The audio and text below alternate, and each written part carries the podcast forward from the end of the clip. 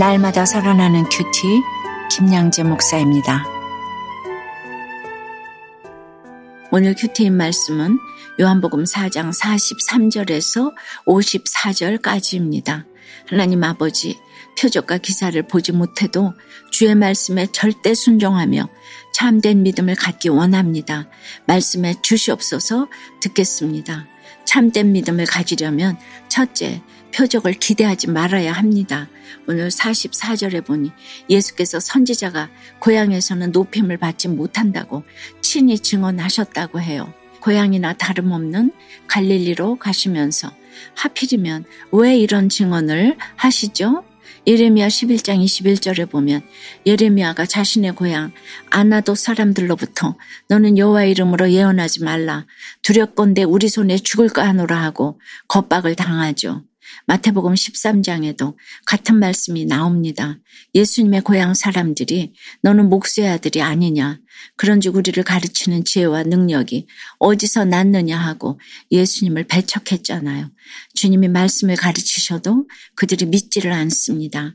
그래서 주님도 고향에서는 많은 능력을 행하지 아니하셨다고 했지요. 그런데 45절에 보니 의외의 일이 일어납니다. 갈릴리에 이르심에 갈릴리인들이 예수님을 영접했다고 해요. 선지자가 고향에서는 높임을 받지 못한다며 친히 증언까지 하셨는데 왜 갈릴리 사람들은 예수님을 반갑게 맞이했을까요? 그 이유가 예수께서 명절 중 예루살렘에 사신 모든 일을 보았습니다라고 하는데 이 모든 일이 무엇이죠? 우리가 앞서 큐티했던 2장 23절에 6월절에 예수께서 예루살렘에 계시니 많은 사람이 그의 행하시는 표적을 보고 그의 이름을 믿었다고 했지요. 갈릴리 사람들 역시나 말씀 때문이 아니라 표적 때문에 믿었다는 거예요. 우리도 그래요.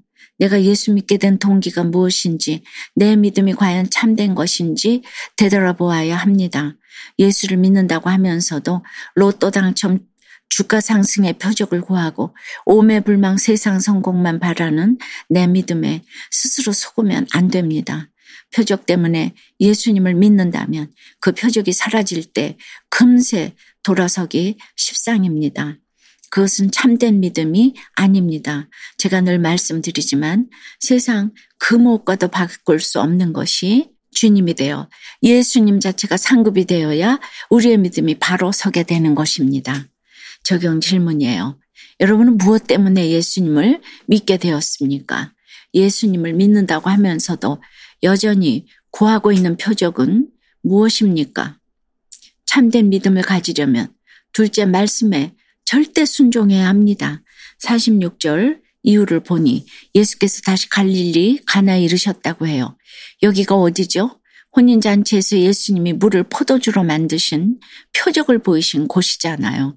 그런데 때마침 이곳에 이르시니 그곳에 왕의 신하로 있는 자의 아들이 가버나움에서 병들었더라고 해요. 그리고 그 왕의 신하가 예수께서 갈릴리로 오셨다는 소식을 듣고는 가버나움에서 갈릴리까지 달려와 내려오셔서 내 아들의 병을 고쳐주소서라고 합니다. 그런데 여러분 비슷한 장면을 어디선가 본 듯하지 않으세요? 마태복음 8장에 보면 예수님이 가버나움에 들어가셨을 때 한 백부장이 중풍병을 앓는 자기 하인을 위해 예수님께 나와 고쳐달라고 간구하죠. 그러자 예수님이 내가 가서 고쳐주리라 하시지요. 그런데 이때 백부장이 어떤 태도를 보이죠? 주여 내 집에 들어오심을 나는 감당하지 못하겠사오니 다만 말씀으로만 하옵소서 그러면 내 아이니 낫게 싸움나이다라고 했잖아요. 여러분은 누구의 믿음이 더 커 보이세요? 백부장은 그저 말씀만 하셔도 내 하인이 낫게 싸움나이다 하는데 이 왕의 신하는 어떻습니까? 존댓말을 하고는 있지만 내 아들이 죽기 전에 내려오소서 하고 시간도 자기가 맘대로 정하고 내려오라 말라 다소 명령하는 태도가 너무나 불손해 보이지 않습니까? 그런데 더 큰 문제는 반드시 주님이 가보나움까지 직접 가셔야 아들의 병이 나을 것이라는 잘못된 믿음입니다. 그럼에도 우리 주님은 왜 그 신하의 아들을 살려주셨을까요? 50절에 보니 그 사람이 예수께서 하신 말씀을 믿고 가더니 라고 해요. 그동안 태도가 불손했더라도 지은 죄가 많더라도 끝내는 말씀에 순종하는 것이 참 믿음입니다. 100% 응답받는 기도의 비밀입니다. 여러분은 어떠세요?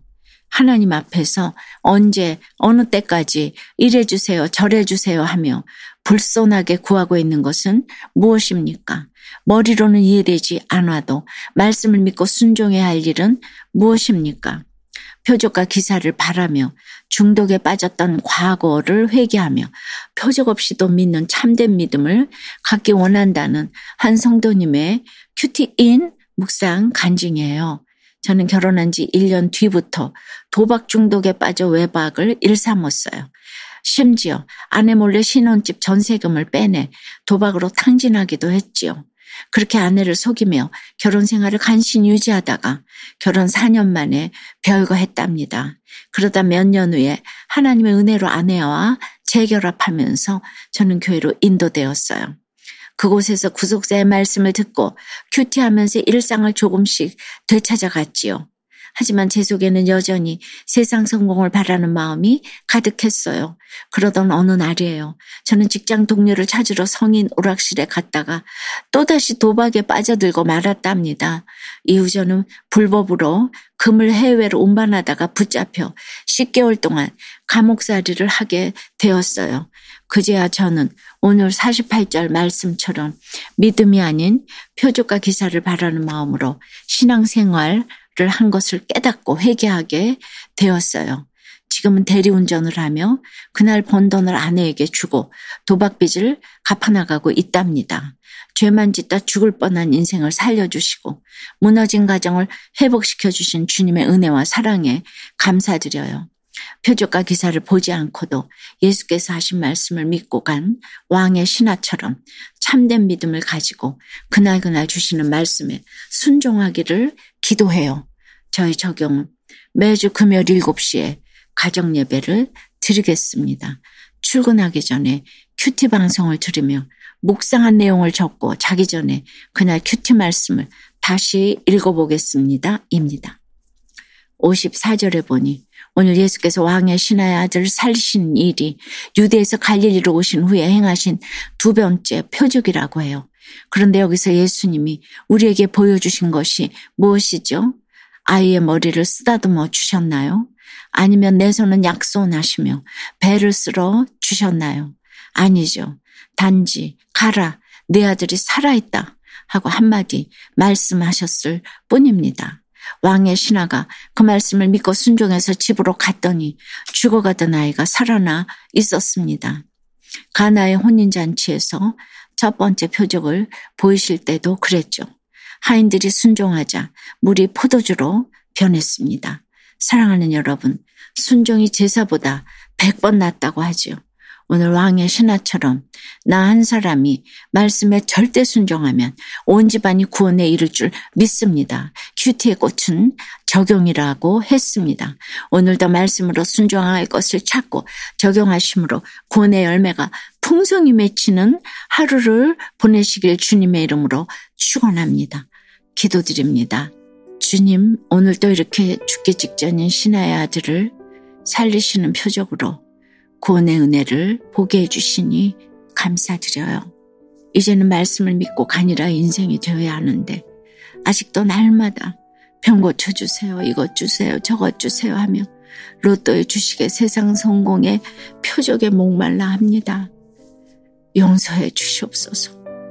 비록 표적과 기사를 보지 못해도 예수께서 하신 말씀에 절대 순종하며 참된 믿음을 갖기 원합니다.